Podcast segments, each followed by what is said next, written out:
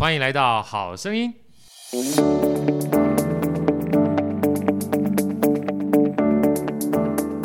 大家好，我是好序列好哥，欢迎来到好声音。在好哥身边是我们美女主持人 Elsa，Elsa 的问好。大家好，我是 Elsa。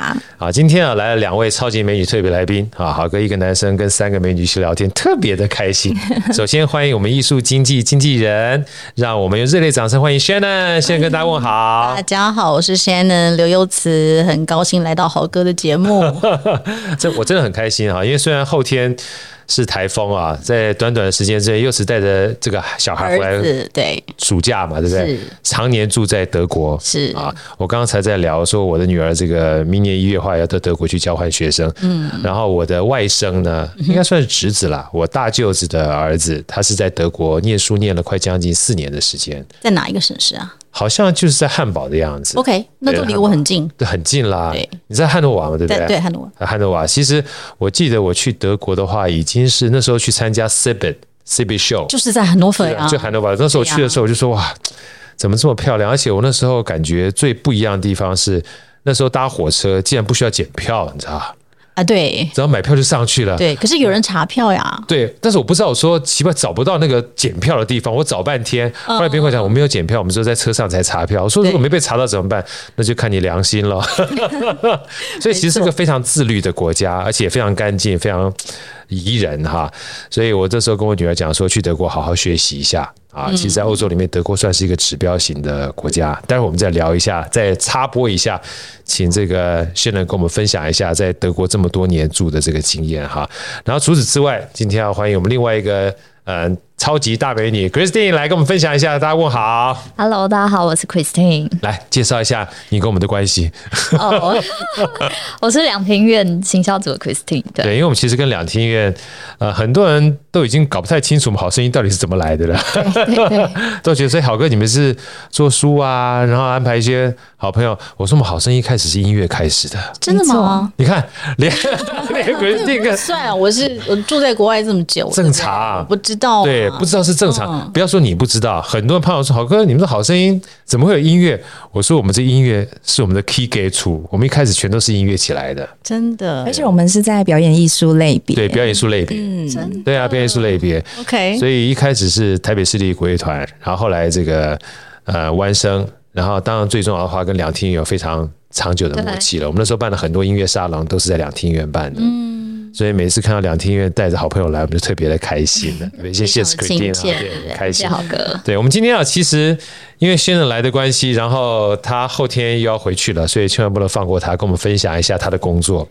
因为其实呃，我们有一个好朋友，也是呃，常年跟我们在一起，算是合作。因为我们每一年年底都会办一个音乐沙龙，然后办音乐沙龙的时候，我们都是我们的好朋友啊，叫做 Edward。会分享很多的好酒给我们，但最重要，他是一个也算是音乐经济跟艺术经济，他是法国人，嗯，那中文说的比我还好，然后说的还比我还快。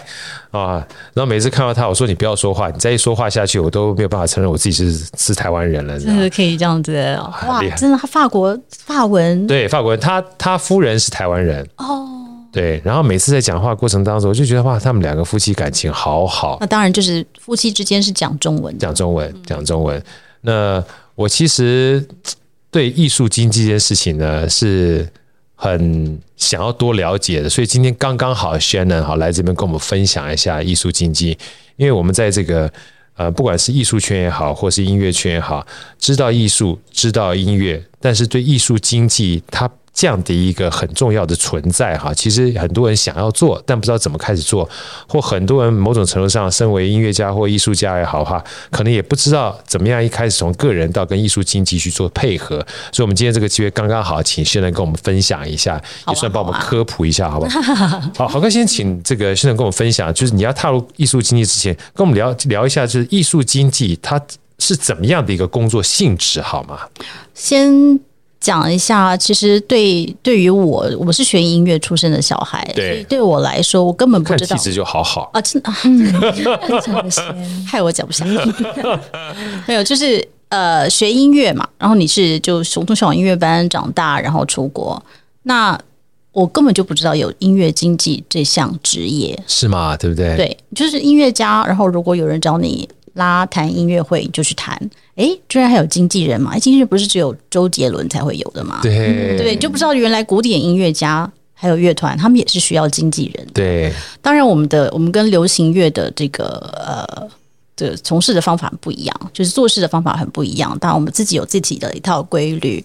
然后，其实呃，古典音乐经济呢，其实有分很多种哦。其实我们像呃，有比如说我自己就好，我们公司呢有分，就是我们有带自己的音乐家，然后也有跟别的公司一起分享的音乐家，对，或是只有做。一段时期的一个 project，比如说我带一个乐团到亚洲或者到欧洲巡演，就只有在这个月的几号到几号，在这段时间是我帮忙安排的，呀，这也没有也没有长期约的，算是个专案性质，专案性质，是有很多不同性质的音乐经济。那有些经纪公司是什么都做，对，有的是只有做专案，有的是只有做音乐家的个人经济。那像我们其实都有做。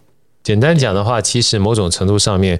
我们说经济的存在，先不要讲艺术经济啦。嗯，在我们这个经济或者是我说经济学或商业学上面去看待的话，经济某种程度上面就是建立买卖双方或者是提供供需双方之间的一个降低沟通成本很重要的一个桥梁。对，所以沟沟通成本都在我这边。对，因为比如像我们讲说房屋有房屋中介，中介也是一种经济。对，其实我们也是中介。对，我们就是中介。对，但是房屋中介的话，它需要房屋相关的专业知识。嗯那回到类似所谓的艺术经济的话，那肯定像我们刚刚听到现在老师这样聊的话，就知道，呃，你如果说完全不懂音乐，或不懂音乐家在想什么，某种程度上你要做这经济，也会有沟通上的困难，也会沟通上的困难嘛，对不对，对？所以，老师，你本身从小学音乐，能不能跟我们介绍一下你的音乐的学习历程，好不好？好啊，好啊，我就是就很典型的音乐班小孩，就是小学三年级哦，考中那个。当当年还叫音乐实验班啊，也年代久远的时候。不会不会，你你好年轻的。对，我刚刚就不好意思说什么好哥，搞我把。你可以叫我好贝贝也没有关系。我没有差多少岁，看起来就小我太多了。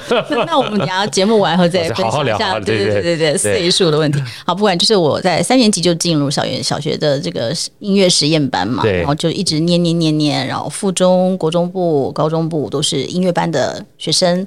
然后我高中毕业以后呢，就到德国念书了。哦，你高中毕业就到德国念书了？对，我没有在台湾念过大学，我就直接出国念书了。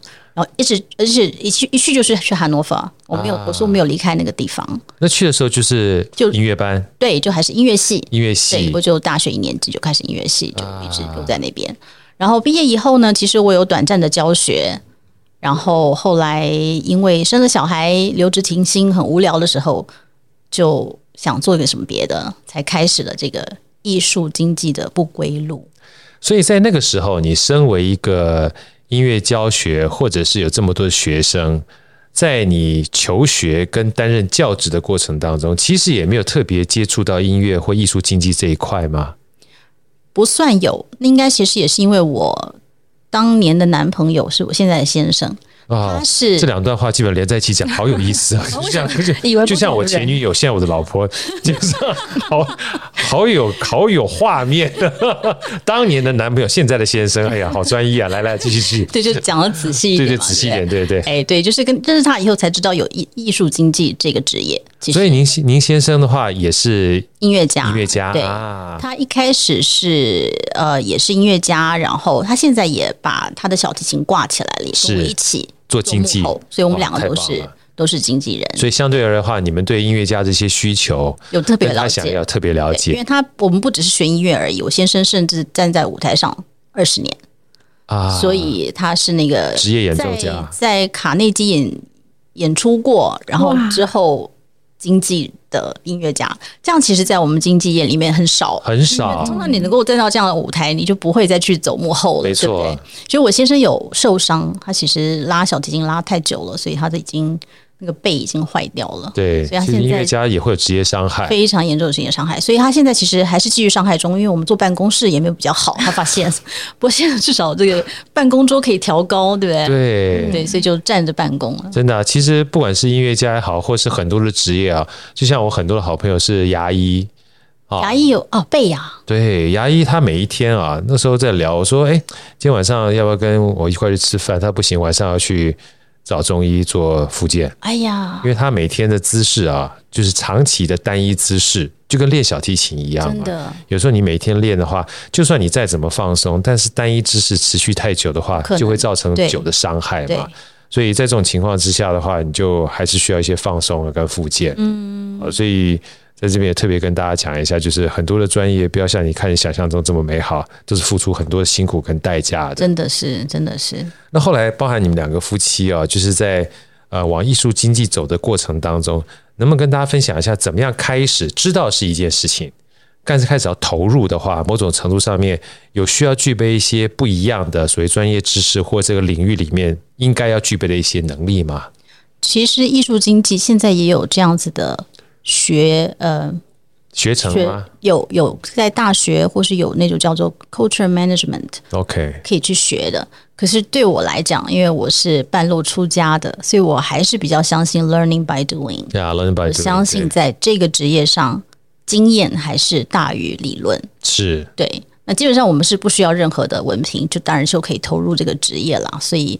我是觉得，呃，经验是最重要的，所以第一个要喜欢这件事情，嗯、因为我觉得这个工作真的也不是每个人喜欢做的。其实，现在跟我们分享一下好不好？因为其实降低沟通成本这件事情，虽然说是中介或者经济很重要的一个宽泛的解释啊，但是其实就像你刚刚讲 coaching，我觉得 coaching 跟 teacher 又不太一样。嗯啊，就是 teacher 的话，可能就是我们教完就没了。对。但某种程度上面，我们讲说教练，最近我特别在读一本书叫《教练》啊。教练其实很多的时候已经不仅仅是师生关系而已，他有点像是家人，你知道就是照顾的不仅仅是你的师徒啊，师徒就是 master 那种概念。是。这他关心的不是只有在技巧上面，是。他甚至要关心你的包含价值观，对，包含情绪，对，包含你所有会连接到影响你。呃，不管说什么样表现的这些关联性是，所以能跟我分享一下，就是身为一个艺术经济，您到今年算第几年了？哇，十六年，哇，非常长的时间。对，跟我分享一下你这一路这样走过来啊，你觉得在身为一个艺术经济的过程里面，呃，需要具备哪些你觉得很重要的特质，才可以让你持续不断的走这条路？哈，我们不要说走的非常。呃，舒服就是走的，就是会无怨无悔的。因为某种程度上，我觉得事业跟置业是不太一样的。没错，事业还是一个工作，嗯，但置业会觉得做起来呢，就算是累，你会觉得有价值，会还是愿意做下去。我想，某种程度上面，包含你的先在卡内基能够站在那个舞台上面，已经不仅仅是技巧的问题了，他还是有一些。梦想跟向往在那个地方呢，哈，能跟我分享一下艺术经济在这十六年十六年来，不，你先生也这么长时间了吗？没有，他后来才加入，大概五六年加入。OK，对，跟我分享一下好不好？好好好，我觉得，嗯，怎么说呢？我觉得音乐、音乐、艺术经济这件事情都在于沟通，是，所以我们一定要喜欢人。Yeah. 如果是一个很内向、非常内向、我不愿意跟人沟通的人的话，Yeah. 那就不是适合我的工作。OK，因为我每天都要跟很多很多的人接触，Yeah. 不管是实实际上的接触，或者是 Zoom，或者是 email，或是电话，我们就是要跟人接触。我们跟音乐家接触，跟乐团经理接触，跟主办单位接触，跟音乐节的主办方接触。那跟这么多人接触的过程之中，我们是中间的桥梁。呀，做桥梁的部分就有一个问题，就是或者有个挑战，就是我必须要把双方的他们想要的点拉到一起。对，我要怎么说服双方，让大家能够在找到一个中间值，然后把这件事情把它做成起来，这是我每天要做的事情。呀，我每天就是不断在沟通，所以如果我不喜欢人的话，那就不是我该做的事情。真的啊，对对啊，因为其实。我们刚在这个好哥上一个分享的时候，以前我们在职场上面常常听到：“哎呀，我做事情是对事不对人。”以前觉得这句话好像很有道理，但是越长大之后越觉得越没有道理，对不对？因为事情是人在做的啊，是啊，是啊。对，如果人不搞搞不定的话，你事情基本上就搞不定啊，是啊，对不对？其实有时候是先搞定人，事就好说了。对，对。因为你没有办法一天到晚盯着人，对，所以最麻烦的还是人，还是人，不是事，真的。那其实像你在经济的过程当中啊，你是什么领域基本上都特别去经济吗？还是有特定领域的东西是属于你在艺术经济里面比较专注或比较 focus 的？我跟我先生两个人呢，其实我们是一个很小的公司，是。然后我们我刚刚说到一开始也说到，我们公司什么都做，我们有做专业呃专专专案性质专案性质的这个经济，然后也有做这个长期的经济一个音乐家音乐家的。生涯的这个。那我先生因为他自己是小提琴小提琴音乐家出身，所以他比较在 take care 音乐家这一块。啊，音乐家这一块。是比较做专案这一块。那专案的话是比较乐团吗？还是说也有分各种不同的乐团？都有都有，因为我其实我们的公司，我一开始进入这个领域也是透过我先生嘛，因为他本来是音乐家，他自己那个时候的经纪公司就觉得，哎，你这个在在家没事做带小孩的女生，你不是会说中文吗？对，那不然你来帮我们把我们的音乐家推荐到讲中文的亚洲国家好了啊！我是因为这样子。就在带小孩的那段时间，就开始了走进这个行业。所以我一开始就是把音乐家带过来亚洲。啊，对，所以我第一个做成的音乐会是跟徐徐家驹老师，徐家驹老师啊，跟世交的一场音乐会，那是我做成的第一场音乐会。我第一个生意就是徐老师给我的。啊，好棒！我到现在很感谢他，缘分。真的。真的是有的时候这种东西，就像你刚刚讲桥梁，基本上搭起桥梁这件事情，有时候基本上就是一期一会。对，你没有这样的机会的话，也没有办法搭起桥梁。是啊，是啊，听起来是语言，但是语言之后呢，就是情谊了。是啊，对不对啊？我不知道就。Elsa 而言的话，你你有接触过类似所谓的经纪公司吗？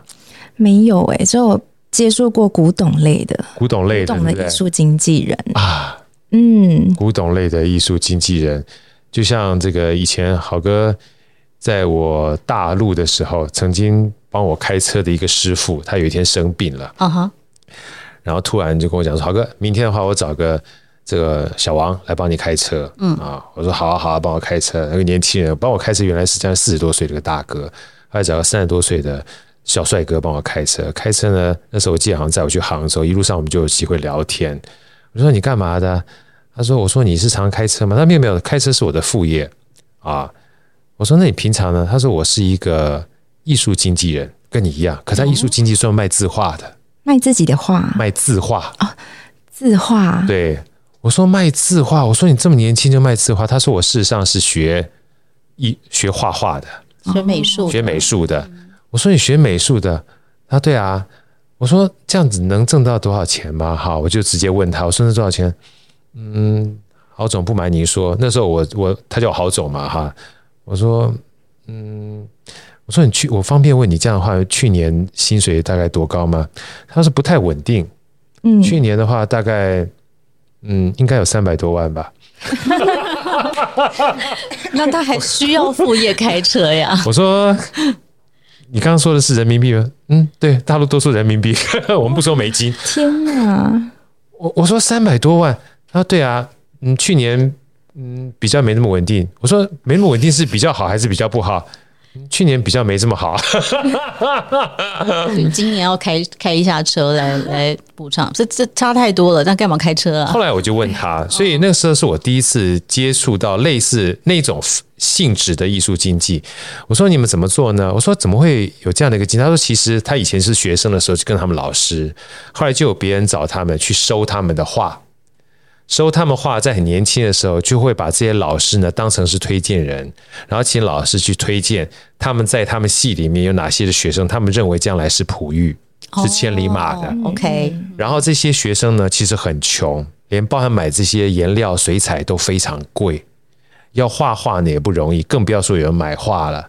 所以这些老师呢，就把这些学生推荐给这些所谓的经纪公司之后，经纪公司就包他们。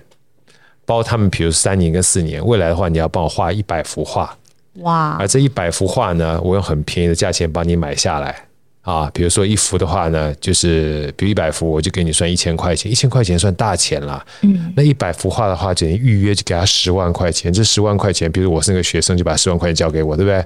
我就这笔钱了，叫预付款。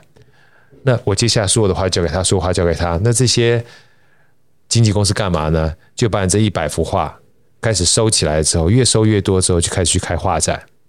哦，开画展之后，就把这个画展呢到处去这个开画展，把你的名气炒起来，就跟 I 炒 IP 是一样的。然后炒起来之后，就变成类似说中介商。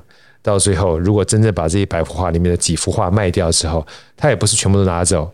我觉得也还有分给有分给这个，哦、有分给，就是我等于算保底嘛，不是一千块钱吗？对，我就随便讲好了。比如说到最后真的卖一万块钱，嗯，啊，或一万一千块钱比较好算了，扣掉我已经给你一千块钱了，嗯，剩下这一万块钱我可能给你五五分账。哦，那还不错啊。我举个例子啊，也许是三七，也许是五五，或者要扣掉这个帮你办了所有相关的这些。可是不一定有个机制，对不对？不一定，不一定，不一定。像我们这样听起来，就是他们比我们好赚多了。哦，所以才会，所以我，所以我才会听到三百多万算是高低起伏嘛。我说你是那个学生吗？他说嗯，我本来是学生，后来我觉得应该可以成为商人，他就是成为。从学生就是演而优则导，你知道吗？对对对对，这听起来就跟我们差蛮多。其实我们做古典音乐经济就有一个很很明白的机制，是全球性机制，其实都是差不多的。对，我做音乐经济，我们可以拿的 commission 就是主办单位，比如说假装主办单位给一千欧元给一个音乐家，那我们抽的。佣金就是从里面的百分之十五到二十左右哦，那基本上的话，所以是很很透明的一个透明的一个价格机制，是是的。其实现在有点像以前，我不知道，因为你比较年轻啊，可能没有经历过这一段啊。因为好哥就经历过，就像以前我们讲说房屋中介，嗯，也有那种价格。就是不透明的时候，就会抽佣，就是抽那种退佣嘛，对不对？对。后来慢慢才变成五趴啊，就是买方一趴或者卖方这个四趴，是变成这样子的。那这样的一个但价格机制之后，就是中介跟买卖之间，它也有交易成本的。如果太不透明的话，就很复杂嘛。是。所以像刚才也要对不起打断郝哥的话，就是当然还要就强调一点，就是当然不是每一个所谓经纪公司都是用这样子的模式来进行。啊、那因为像我们公司是登记在德国，所以其实没有。别的可以操作的方式，我只能这么操作，不然我就被德国政府抓抓去关起来，不是啦？啊，他就是我我他们就是规定一定要这样，有这样规范的，他有规范的，对对。所以像其实像呃，在台湾，比如说大家比较普遍知道的所谓经纪公司，其实对我们来讲，那都不是经纪公司，那个是主办单位啊，因为他就是买音乐家，然后去卖票，或是买音乐家给音乐家一个固定的费用，那超过赚的费用都是自己的。这是台湾所谓主办单位的一个一个运作模式，对啊。可是他们大家都叫自己为经纪公司，那我们的经纪公司就是就是比较像，我们只有拿佣金而已，对，没有拿其他的费用，对。所以相对来说，轩总，我可不可以这样说？就是你们身为这样的艺术经济的话，某种程度上面。你们也会花蛮多时间在你们所要经纪的对象跟音乐家身上，是的，你才能够把他的特质跟他的优点传递出去，让别人能够真正的理解他需要的音乐或演奏的音乐是什么。没错，所以彼此的尊重嘛。沟通的过程之中，也会对音乐家有更多的了解。呀，对，因为其实每个人都不一样，每个音乐家毛也都长得不太一样。对，是要这样子摸，有的是要这样子摸。嗯嗯、有时候刚刚认识的时候，觉得大概是这么摸，哎，过了几次，原来是要这样子摸。所以其实说很多 不一样的，就是还是在每一次的过程之中，都一直在互相认识。对，互相认识，然后磨合，互相磨合。对对，其实这也就是为什么真的一个好的这个，我们讲说经济也好，或是教练也好，到最后啊，很难换。因为这个叫做移转成本太高了，对，其实是这样子，没有错，对不对？其实是这样，没有错。因为不是说当成一个标准品在看待的，对对对，每一个人都是一个特殊的独特品嘛。我相信经纪人和音乐家之间的关系，其实应该是呃一个一个团队的关系，是，是一个 team。而不是像很多人理解的，或是有些音乐家也是这样理解哦。他会因为他会这样理解，是我们是服务业，我们是要服务他的。我觉得如果音乐家是这样想的话，那我们的合作就不会想长久。没错，因为这样子就没有办法达到一个更好的结果。如果我们不是一个 team 的话，不是一个团队，对，一定要是你帮我，我帮你，没错，而不是就我们只是服务他要做什么，这样是走不久的。没错，对，没错。我记得。之前有看过一个那个 Tom Cruise 演的运动经济，我已经忘记那个名称叫什么了。呃，Jerry Maguire。对，Jerry Maguire。我看到最后的感受就是这种感觉。我们为什么走这一行呢？就是这个因为这部电影。真的吗？真的。是不是？是不是很感动？其实不是我喜欢的电影，是我先生喜欢的电影。没有是这样子，那个时候的男朋友，也就是我现在现在先生，我好喜欢你讲这两句，好讨厌啊，听起来好好舒服，好疗愈。哎，真的，我跟你讲，电影也电影影响人很可怕。对，他就一直，他那时候他甚至有把把那个那个海报放在自己的那个什么呃，Show me the money，那就是那句话，你知道，Show me the money 那个感觉啊，那个黑人演的太好了，太棒了。是那个框，对，那个框，那个感觉，然后到最后两个相拥在一块的时候，其他人看到说，我也需要一个那样的经纪人，对，对不对？呃，我说电影影响很大，包括我在我会，我就是看了一部电影啊，继续学国标舞了，Shall we dance？来跳舞吧，真的，我一跳就跳十多年。那这电影没有没有很久啊？久啦，电影电影的话是二零几年，二零零四年、零五年。嗯，年纪大的人都觉得这个不久啊。你年纪轻啊，我年纪大。我们等下再来讲年纪。真的，那个理查基尔那部片子哈，我觉得真正把热爱哈，你不会，但是热爱这件事情表露无遗。就是你虽然不会。但没有关系，只要你热爱的话，你可以从不会到会，而且真正关键，你也不一定要变职业的，你只要热爱哈，你的心就是职业的。对，可是我们就把它变成职业了。对，就电影看一看就变成职业。你不一样，就是、你是职业的。对对，我是职业。就这当初是我先生先那个时候我男朋友看到这个的电影呢，非常喜欢，他就一直跟我鼓吹，你要一定要看，一定要看，一定要看。有一天我们就租了，那个时候还录影带啊，就一起看。看到录影带觉得好疗愈啊！对，对，就是就是，然后我们就看了，然后我就我也很喜欢，所以那个时候我先生还是音乐家的时候，他就一直把我推向音乐经济这个路，他自己没有办法做，还希望他的女朋友帮他做，就变后来的老婆。好棒啊！我觉得其实这个东西很好，因为音乐家，除非你是要隐藏在深山里面，不愿意人家看到你的所作所为，哈，坦白也还有这种人嘛，自己基本上独乐乐就好了。可是每个音乐家某种程度上的成就感，就希望把自己音乐或自己艺术能让别人知道。一定的。那经济呢？某种程度上面就是让你让这些音乐家能够被看见一个很好的角色。对，我觉得被看见跟被看见是被看到跟被看见是一个很重要的价值。对，要不然你练了这么久，这么美好的东西，如果没有办法让别人看到，不是件很可惜的事情吗？不只是这样，其实音乐家也不能不食人间烟火，是啊，吃饭的嘛。对。对所以这么辛苦练了一辈子的琴，难道自己弹自己听吗？这也太可怜了。对，对，而且还是要有人帮他们去争取他们可以有的权益，赚到他们应该赚的钱。对，那音乐家讲钱当然就很伤感情了，对不对？这不是跟自己的这个行业非常的抵触嘛？那当然就希望像我们这样子的人帮他们去讲这些非常非常呃铜臭味实际。嗯，哎，对。实际，嘿，不要讲铜臭味。再讲一次，好哥，好哥持续不断灌输你 两个两个字，非常实际而且又有价值的事情。是，价格一定跟价值互相匹配。是，Shannon 就专门在做实际又有价值提升的艺术经济。是，对不对？对。就要相信好哥，你相信就会相信。来，我们今天很开心啊！为什么？因为除了邀请先生来之外呢，因为这次也带来一个非常好的演出。好，十月二十七号来跟我们分享一下这个 Elsa。好，十月二十七号礼拜五的晚上七点半，在国家音乐厅。对。如果有这个，可以私信我们。对，可以私信我们哦。这次主要的这个节目形态演奏曲目跟资深伴奏呢，是我们主要这一次呢，宣的带给大家。那这个音乐家来，请宣的给我们介绍一下好不好？Steven Isserlis，他是一个。大提琴家是多余，都要讲这个。对，不过他不过就是因为其实我相信国内的爱乐者对 Steven 都不会陌生，陌生。对，对他其实来过台湾很多次。然后呢，他其实我在跟他相处的过程之中，Steven 是一个他不见得是一个让人觉得非常好相处的人，可他其实是一个非常敏感、非常。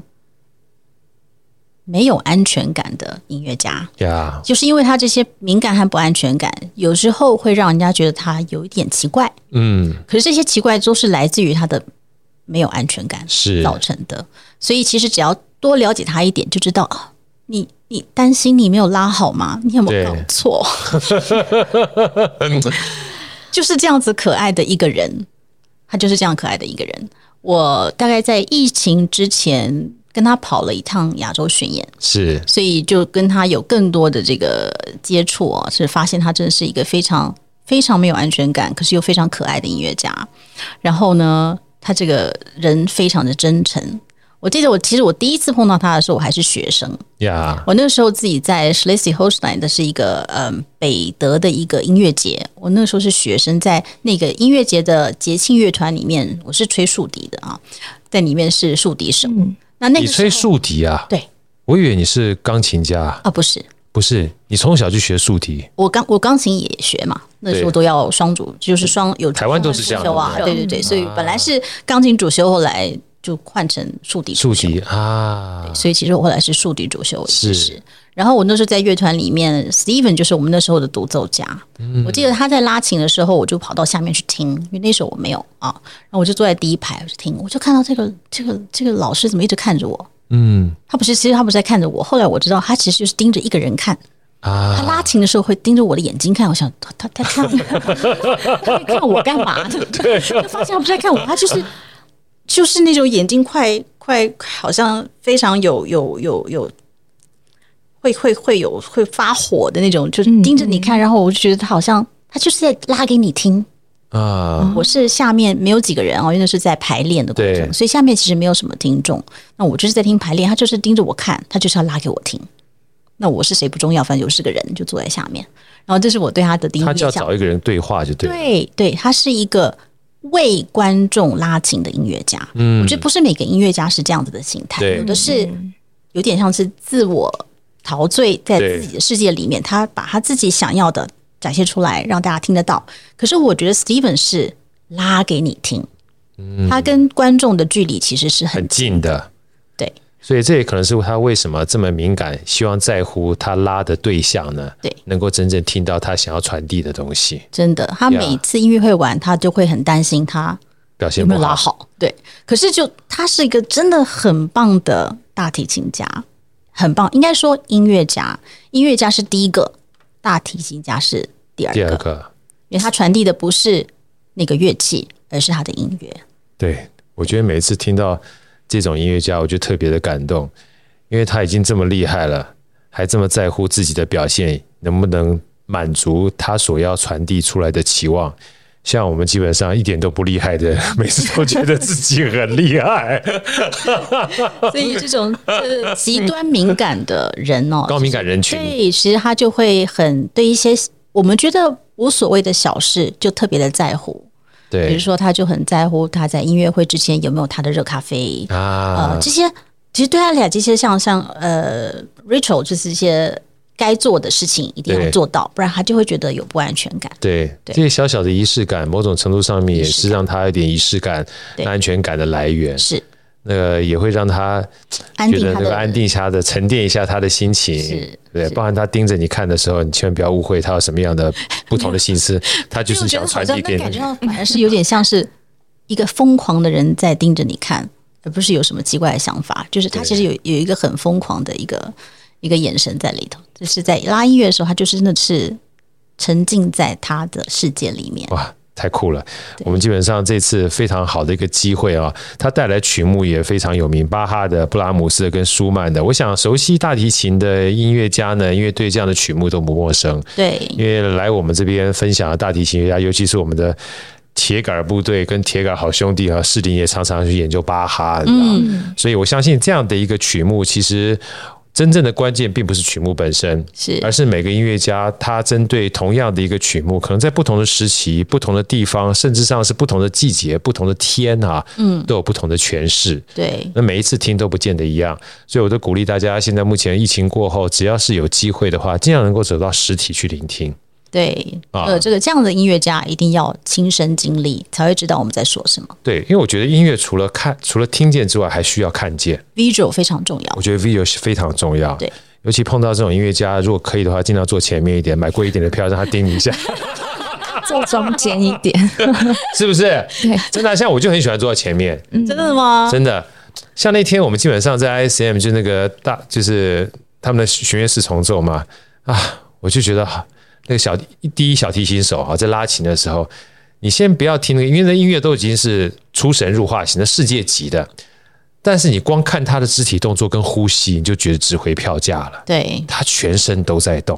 我记得，我记得有一次有一次去听音乐会，然后那个音乐家的肢体动作特别多。是，然后我就心里想，哎，我觉得他很棒，是因为他的肢体动作吗？对，那我就把眼睛闭起来，试着听听看。然后我就发现还是很棒，可是我觉得很可惜，因为我很想看。是，对我来说，这个艺术的呈现是两面的，都我都要。我要视觉，我也要听觉。对，如果我把自己把眼睛闭起来，我觉得反而少了一点什么，我觉得很可惜。我干嘛呢？我就把眼睛张开了，我还继续看。真的，我我这个真的是跟大家分享一下。我们早我早上的时候还特别跟另外一个好朋友在分享，就是为什么演唱会这么迷人的原因在这里。要不然你就听 CD 就好了，啊、你看 YouTube 就好了。演唱会一个最重要的关键，其实除了演出的歌手跟所有的舞台之外，在你身旁周遭全都是风景。对，而且这些风景只会出现一次。对，过了这个庙就没有这个和尚，过了和尚也没有这个庙了，这叫一期一会嘛。嗯，所以每一次啊，在现场看演出的时候，它都是难能可贵的唯一一次。真的。那如果这个时候你把眼睛闭起来，不太可惜了吗？对呀、啊，那我干嘛呢？我干嘛呢？就是要看他的动作，而且这次动作跟下次动作不见得一样，你知道吗？嗯，对。所以掌握这一次，在十月二十七号的时候，记得啊，这个能够用钱买到都是最便宜的。人生当中任何一个能够参与的东西，最贵的是他来到你身边，给予你的陪伴。今天非常开心，Shannon 和 Christine 带给我们这么好美好的分享，也希望我们这次演出能够圆满顺利。希望下次再来，谢谢好吗？谢谢你们。OK，好，拜拜。拜拜。好声音，我们下一集再见。